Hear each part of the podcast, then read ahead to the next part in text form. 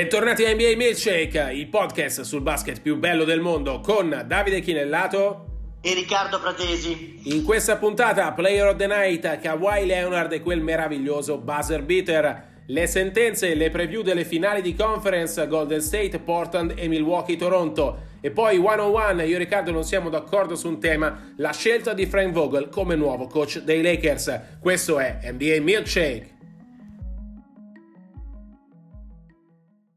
Questo è Player of the Night, il giocatore della notte. Facciamo un passo indietro ovviamente perché nella notte tra lunedì e martedì non ci sono state partite e il giocatore della notte, dell'ultima notte con partite, è ovviamente Kawhi Leonard. Penso che abbiamo ancora tutti negli occhi quel meraviglioso uh, buzzer beater con cui Kawhi ha mandato i Raptors in finale di conference contro Milwaukee e mandato in vacanza a Philadelphia tra le lacrime di Joel Embiid. Riccardo, quello è stato il primo buzzer beater decisivo in una gara 7 nella storia delle Finals NBA. L'unico tiro paragonabile per importanza è The Shot di Michael Jordan Uh, Chicago-Cleveland 1989, quella volta si era a gara 5 perché allora le serie del primo turno finivano in 5 partite. Questo Riccardo fa capire l'importanza anche storica di questa magia meravigliosa di Kawhi. E la notizia è che gli ha strappato più di un sorriso, perché voglio dire, la solita faccia da spinge di Kawhi finalmente si è allargata in un'esultanza abbracciata alle campagne, assolutamente non smodata, eh, però significativa. Eh, quello che è significativo, a parte gli scherzi, è l'ennesima prestazione straordinaria di Kawhi. E secondo me finora MVP dei playoff anche con margine, perché secondo me è quello che ha fatto di più con meno, nel senso che secondo me Kawhi si è trovato mh, a predicare spesso nel deserto, mh, pur essendo eh, nel, al nord in, in, Canada, oltre confine statunitense, ehm, nella serie contro Philadelphia eh, il supporting cast una volta di più dei Toronto Raptors ha faticato ai playoff diciamo è andato a corrente alternata Ibaka ha fatto una buona gara 7 ma lui e Lauri sono andati molto in chiaroscuro lo, vale lo stesso discorso per Gasol.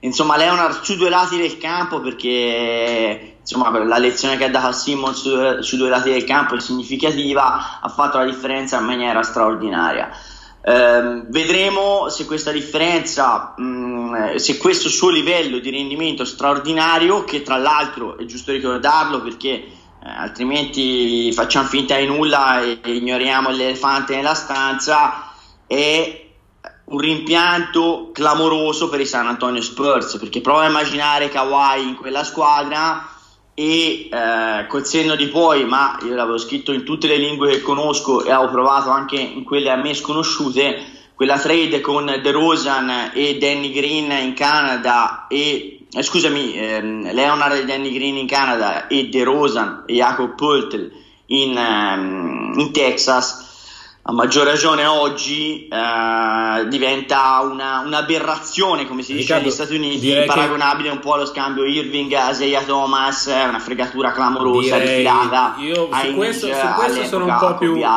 Su questo eh, sono un po' più... Anche sulla professionalità di Kawhi, è giusto dirlo nel momento della sua celebrazione, c'è qualcosa da dire perché ricordiamoci che l'anno scorso è stato formalmente rotto tutto l'anno eh, improvvisamente eh, no, questi livelli non sono arrivati casualmente, è vero che è stato centellinato durante la regular season, ma la sua regular season è stata eccellente, come testimoniata dal secondo posto dei Raptors, soprattutto con lui da closer nelle partite più importanti. Allora, sulla trade sono un po' più morbido di te, nel senso fregatura clamorosa direi di no, però ecco, si vede la differenza netta che c'è tra un fenomeno, tra un Kawhi Leonard che è uno dei migliori 5 giocatori attualmente in NBA Uh, probabilmente l'MVP di questi playoff dopo gara 7, dopo quel buzzer beater, uh, anche per me sì, assieme a Kevin Durant. Aspetto di rivedere Durant fino a quando Durant non si è rotto. Durant era il mio MVP dei playoff, anche meglio di Kawhi.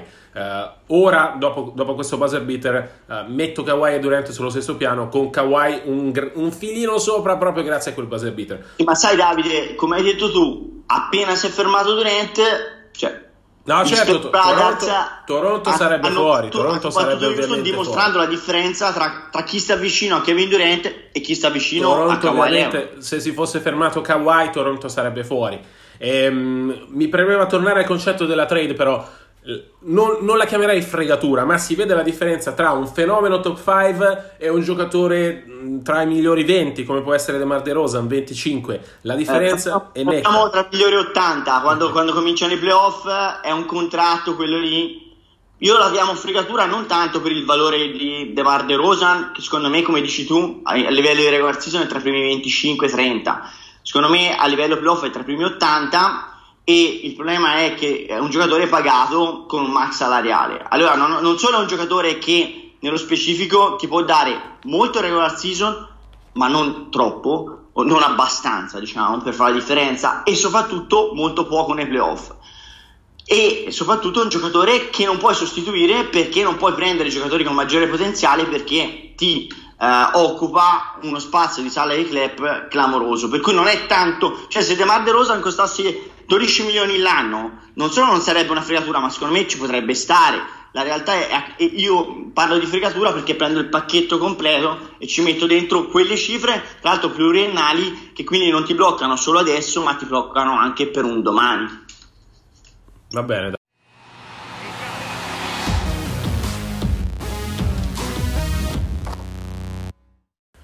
Queste sono le sentenze della settimana ed è una scusa per uh, analizzare le due finali di conference che cominciano stanotte dall'Ovest. Gara 1 tra Golden State e Portland. La prima sentenza, Riccardo, è che i Warriors sono nettamente favoriti anche senza Kevin Durant. KD non ci sarà nella prima partita, è già ufficiale, come non ci sarà DeMarcus Cousins, altro che potrebbe rientrare durante la serie. KD verrà rivalutato giovedì è improbabile, a mio parere, che sia in campo giovedì nella seconda partita, però ecco, da sabato, quando la serie si sposterà a Portland, e vi ricordo che si gioca ogni due giorni, eh, Durant potrebbe tornare a disposizione. Steve Kerr nell'allenamento di ieri ci è andato un po' cauto dicendo che il giocatore non era ancora tornato in campo dopo eh, lo stiramento al polpaccio eh, destro subito nella serie contro Houston che aveva anche fatto tremare i Warriors, però ecco siamo nei playoff Sappiamo quanto nei playoff i giocatori stringano i denti, quanto vogliano tornare in campo anche in condizioni in cui normalmente starebbero fuori. Faccio fatica a immaginare Durant che per precauzione si siede e guarda i compagni uh, a Portland in gara 3 o in gara 4 quando sarà. Detto questo, Golden State a mio parere è superiore a Portland anche senza Durant. Gara 6 contro Houston e gara 5 quando KD si è infortunato hanno dimostrato quanto Steph Curry uh, e tutti i problemi che ha avuto nelle prime partite dei playoff fossero dovuti alla voglia di lasciare Durant brillare. Uh, Durant era l'MVP dei playoff fino, fino, a quando si è fermato. Uh, io credo che i Warriors anche inconsciamente abbiano fatto un passo indietro, un piccolo passo indietro, lasciando spazio a KD. Qualcuno l'ha anche detto, qualcuno dei giocatori dei Warriors, ci siamo un po' rifugiati nel dare la palla a KD e vedere che succede e KD faceva sempre magie. Sì, io credo che i Warriors siano meno forti ma più belli e più Warriors senza Durant. Nel senso che la, l'essenza dei Golden State Warriors, quelli che ricordiamocelo senza Durant, hanno comunque conquistato un titolo e hanno comunque macinato e ottenuto, macinato vittorie e ottenuto il miglior record NBA ogni epoca, con 73 successi in stagione regolare. Questi, questi, uh, questi uh, accadimenti sono successi senza Kevin Durant. Kevin Durant è un giocatore così straordinario offensivamente, ma anche sul lato del campo, ma soprattutto offensivamente, che quando è la partita in bilico, affidare, eh, fermare la palla e affidarla nelle sue mani è una coperta di Linus straordinaria perché ovviamente ti dà determinate garanzie. Soprattutto se in caso venga raddoppiato o triplicato addirittura ai, ai tiratori per far pagare ogni difesa il conto. Senza di lui, secondo me, la palla gira di più, paradossalmente, perché gli Splash Brothers hanno uh, fondato la dinastia Warriors in questo modo. Si, eh, si, muove di più, c'è sempre l'extra pass continuo, vengono coinvolti anche altri giocatori che altrimenti uh, spesso non trovano il ritmo perché sono un pochino tagliati fuori dall'attacco.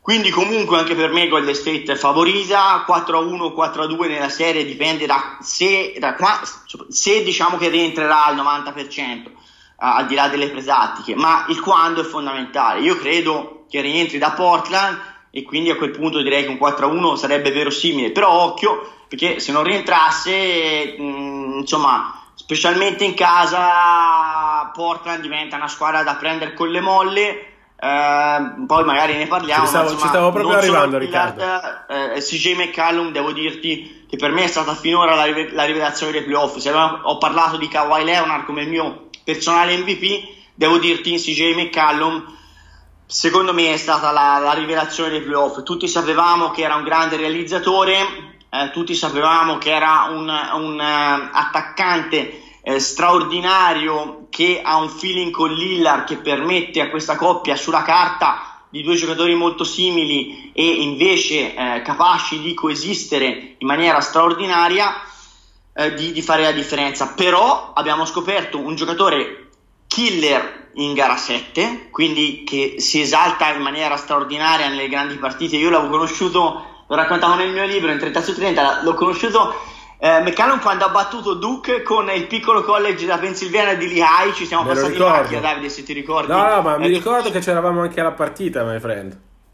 Es- esatto, esatto. E, eh, e, c'erano tifosi di Carolina, se sì. ti ricordi, che erano abbastanza entusiasti delle, delle esatto, gesta di CJ. Esattamente e quindi è un giocatore che si esalta nelle grandi partite. Però ecco, quello che mi ha stupito è addirittura l'atletismo che ha mostrato. Se ti ricordi nella partita con 3.000 supplementari, eh, la um, giocata contro Denver, c'era Jokic che si trascinava e lui che saltava come un grillo e a fine partita diceva sono pronto per giocare un quinto supplementare quanto volete perché mi sono curato fisicamente con l'alimentazione, eh, con un regime alimentare e atletico eh, apposta, rigido, proprio per essere pronto in qualunque momento. La stoppata che ha rifilato in contropiede alla James su Iguodala, mi sembra a Marre l'altro giorno, è, è stata veramente un capolavoro che non gli si, onestamente non gli si, mm, eh, non gli si, non gli si immaginava, ecco, perché comunque non è mai stato considerato uno straordinario atleta. Questo vi dimostra che i giocatori NBA possono sempre migliorare. Si tratta di curare il proprio fisico e le proprie qualità tecniche e la differenza e il livello di valori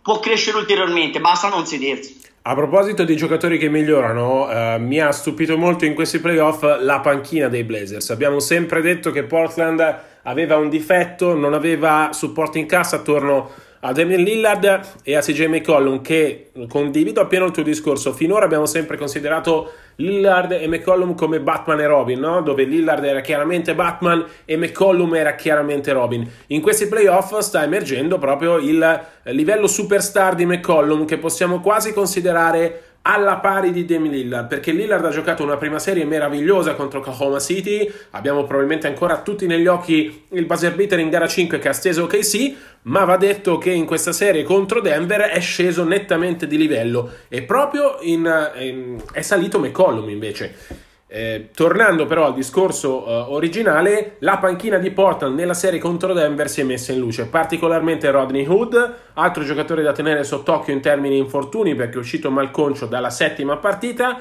è uscito uh, Seth Curry serie nella serie, la sfida fratricida con, con Steph, tra i due c'è un rapporto bellissimo, eh, tra l'altro con, con, mamma e papà sempre in tribuna nelle due partite, adesso almeno sanno dove andare, sapremo dove trovarli senza bisogno Ma che si... tifano, che, che, che, ti dice Sonia? Sonia, dunque, gli ho lasciati che dovevano decidere chi, chi tifa per chi. Sonia in un'intervista ha detto che uh, Seth è quello dei due che più gli ricorda Dell, quindi immagino che lei possa prendere le parti di Steph e Del possa prendere le parti di Seth.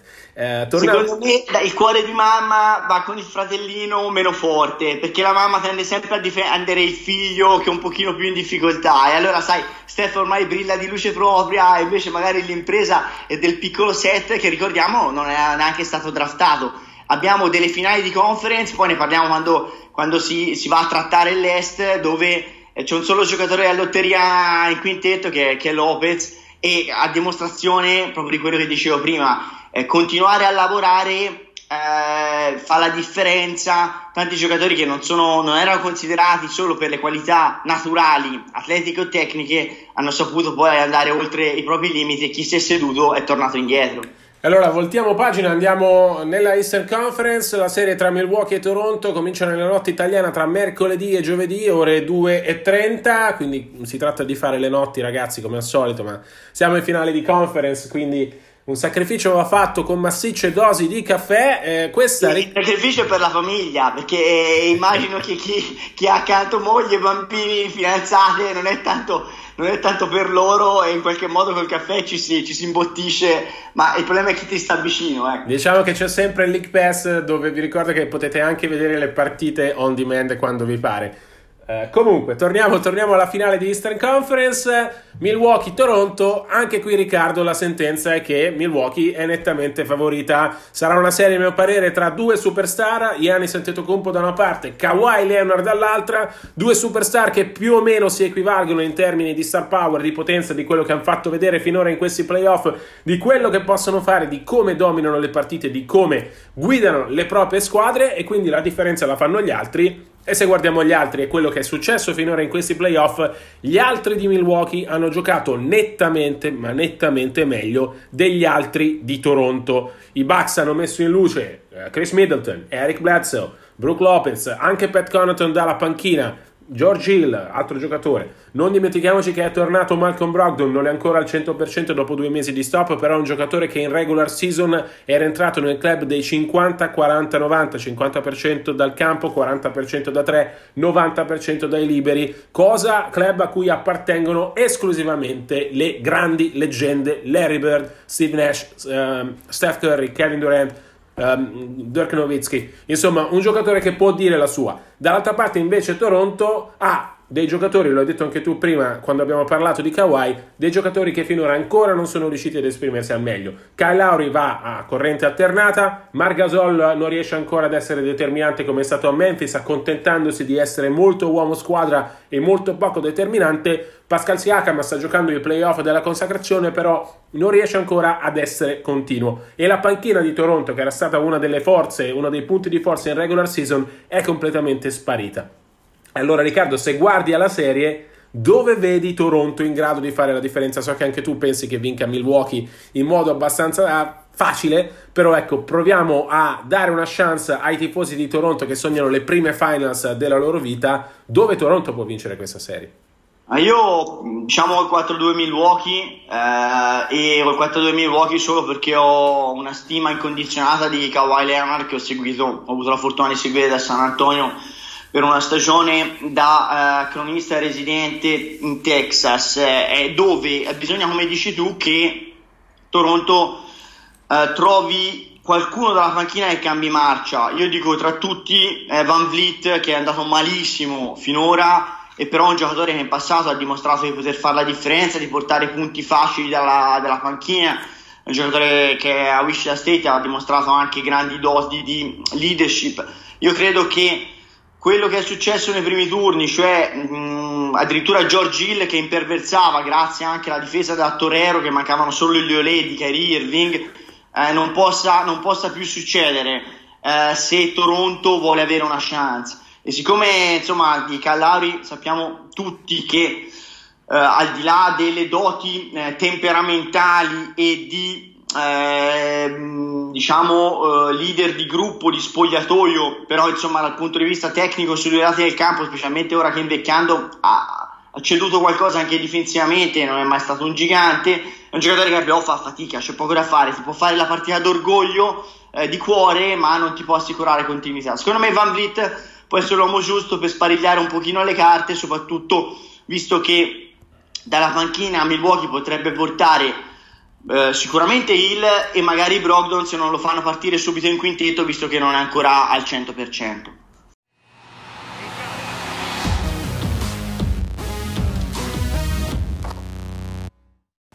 Questo è 101, uno contro uno. Io e Riccardo non siamo d'accordo su un tema e questa settimana è il nuovo coach dei Lakers, ufficiale da stanotte Frank Vogel, contratto pluriennale, si parla di un triennale, lo stesso che i Lakers avevano offerto a Tyron Lu per sentirsi dire no grazie. E allora Riccardo, la mia posizione è questa ed è il motivo del contendere. L'assunzione di Frank Vogel, soprattutto con Jason Kidd come primo assistente, e già ci sono i rumors su chi sarà il vero coach dei Lakers, è l'ennesimo passo falso di una franchigia che non ha ancora trovato una direzione. I Lakers, dopo il fallimento clamoroso del primo anno dell'era LeBron James, dopo lo schiaffo alla credibilità eh, di un'intera franchigia dato dalle dimissioni di Magic Johnson, avevano bisogno di decidere una direzione, se consegnarsi eh, in pieno a LeBron James e al suo agente Rich Paul o se essere e quindi costruire una squadra che lotta per vincere da subito, andando a prendere grandissimi giocatori, oppure se essere quelle che dovevano essere l'anno scorso, una squadra in via di sviluppo con LeBron James.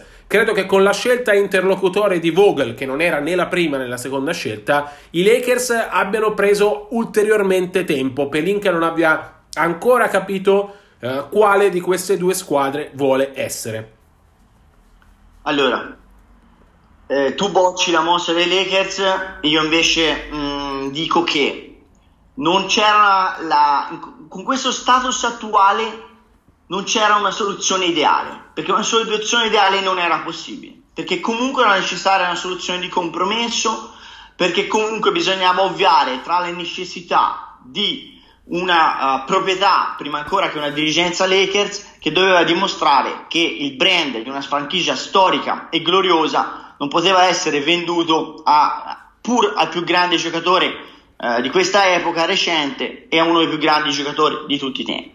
Non si può affidare le chiavi fran- di una franchigia di questo livello in mano ad un giocatore e al suo gente. Non è giusto e non si può fare. Al contempo, eh, non eh, si può neanche fare muro contro muro contro LeBron James, perché altrimenti non ha senso che tu l'abbia preso. Io credo che abbiano cercato una situazione di compromesso che, ripeto, non è la tempesta perfetta, non è una mossa uh, spettacolare, ma è il massimo che si poteva ottenere. Quello che è importante, secondo me, è che Jenny Bass abbia avuto un sussulto d'orgoglio ed abbia impedito il golpe Tyron Lu. Abbiamo parlato prima dei playoff, abbiamo parlato di giocatori eh, dalla panchina che hanno dato contributi fondamentali rispettivamente per Portland e Milwaukee. Sto parlando di Rodney Hood e di George Hill. Noi l'abbiamo visto le finals del 2018 dal vivo, eravamo a Cleveland e questi giocatori hanno dei fantasmi allenati da Teron Lu che non li allena. Eh, quello che fa Lu è dire di sì a LeBron James e portare questo tipo di uh, personaggio in panchina secondo me sarebbe stata una caduta d'immagine specialmente per un mercato come quello di Los Angeles clamoroso. Per cui io intanto mi prendo quello che è secondo me un passo avanti positivo, cioè che i Lakers non si siano uh, affidati anima e corpo a LeBron e poi sul discorso Fogel Kid perché il grande intruso tra virgolette è Kid ne parliamo e ti, ti, ti rilancio la parola e poi torno per, per magari per una chiusa su, su Giasone allora, mm, hai, hai, citato Ginny Bass, credo sia l'altro problema in questo momento dei Lakers. Manca una direzione chiara manca una voce chiara in questa franchigia. No? Nominalmente il nuovo plenipotenziario dopo l'addio di Magic Johnson è Rob Pelinka, il suo, braccio, il suo ex ormai braccio destro, lo storico agente di Kobe Bryant, ed è lui che tira le fila. Nominalmente. Se tirerebbe poi, le fila. Tirerebbe esatto. le fila. Se poi andiamo a vedere eh, chi ha fatto i colloqui con gli allenatori per per la panchina scopriamo che c'era Ginny Bass, scopriamo che Ginny Bass ha ascoltato il suo ex fidanzato Phil Jackson, proprio quella Phil Jackson, il, il maestro Zen che tra l'altro voleva Vogel in panchina dei suoi Knicks nel 2016 prima di preferirgli Jeff Hornacek, soprattutto che sta diventando sempre più importante il ruolo di Kurt Rambis. E allora, eh, hai citato l'importanza del brand della franchigia Lakers, io credo che in questo momento storico il brand Lakers sia ai minimi livelli.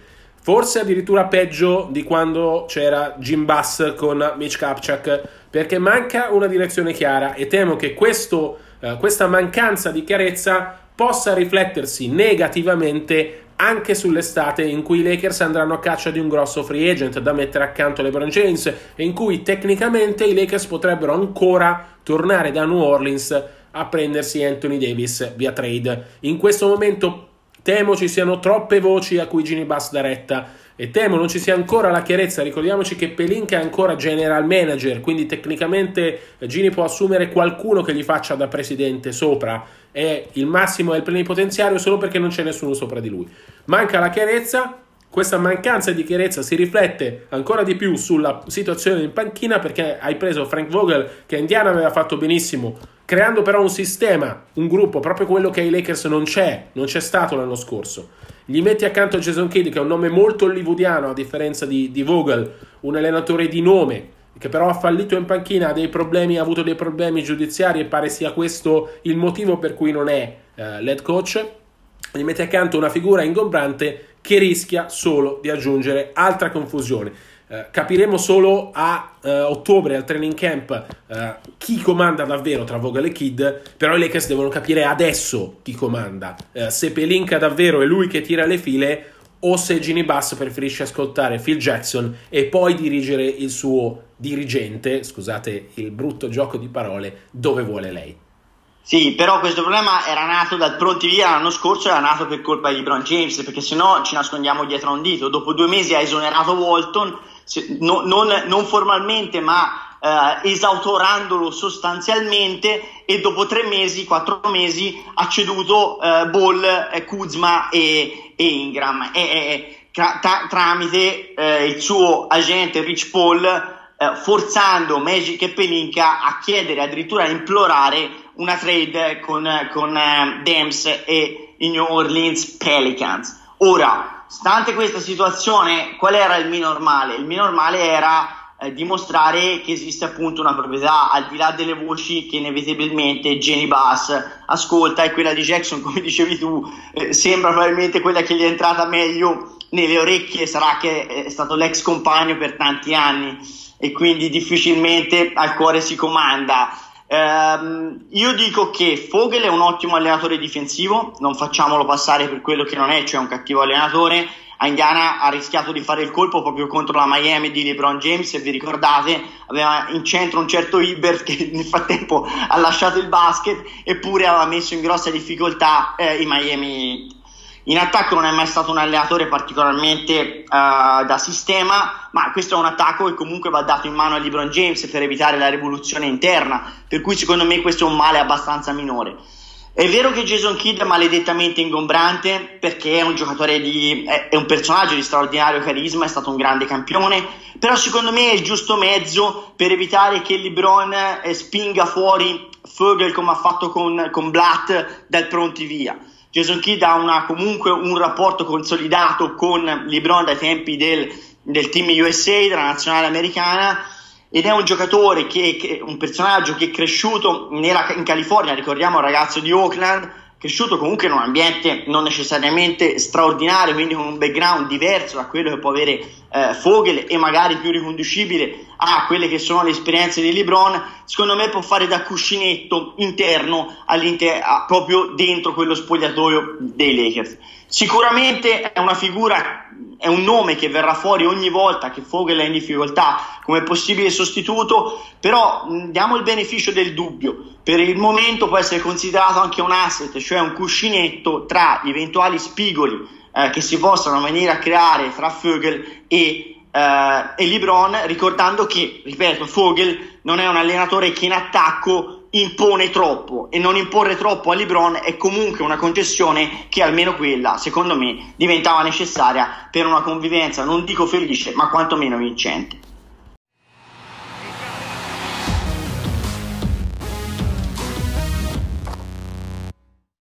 Si chiude qui la puntata numero 28 di NBA Milkshake. Noi vi ricordiamo per seguire tutte le informazioni 24-7 sulla NBA di seguire i nostri social. Eh, su Twitter at di Chinellato at rprat75 vi ricordiamo che le musiche della puntata sono di Coclea e vi diamo appuntamento a martedì prossimo buoni playoff buona NBA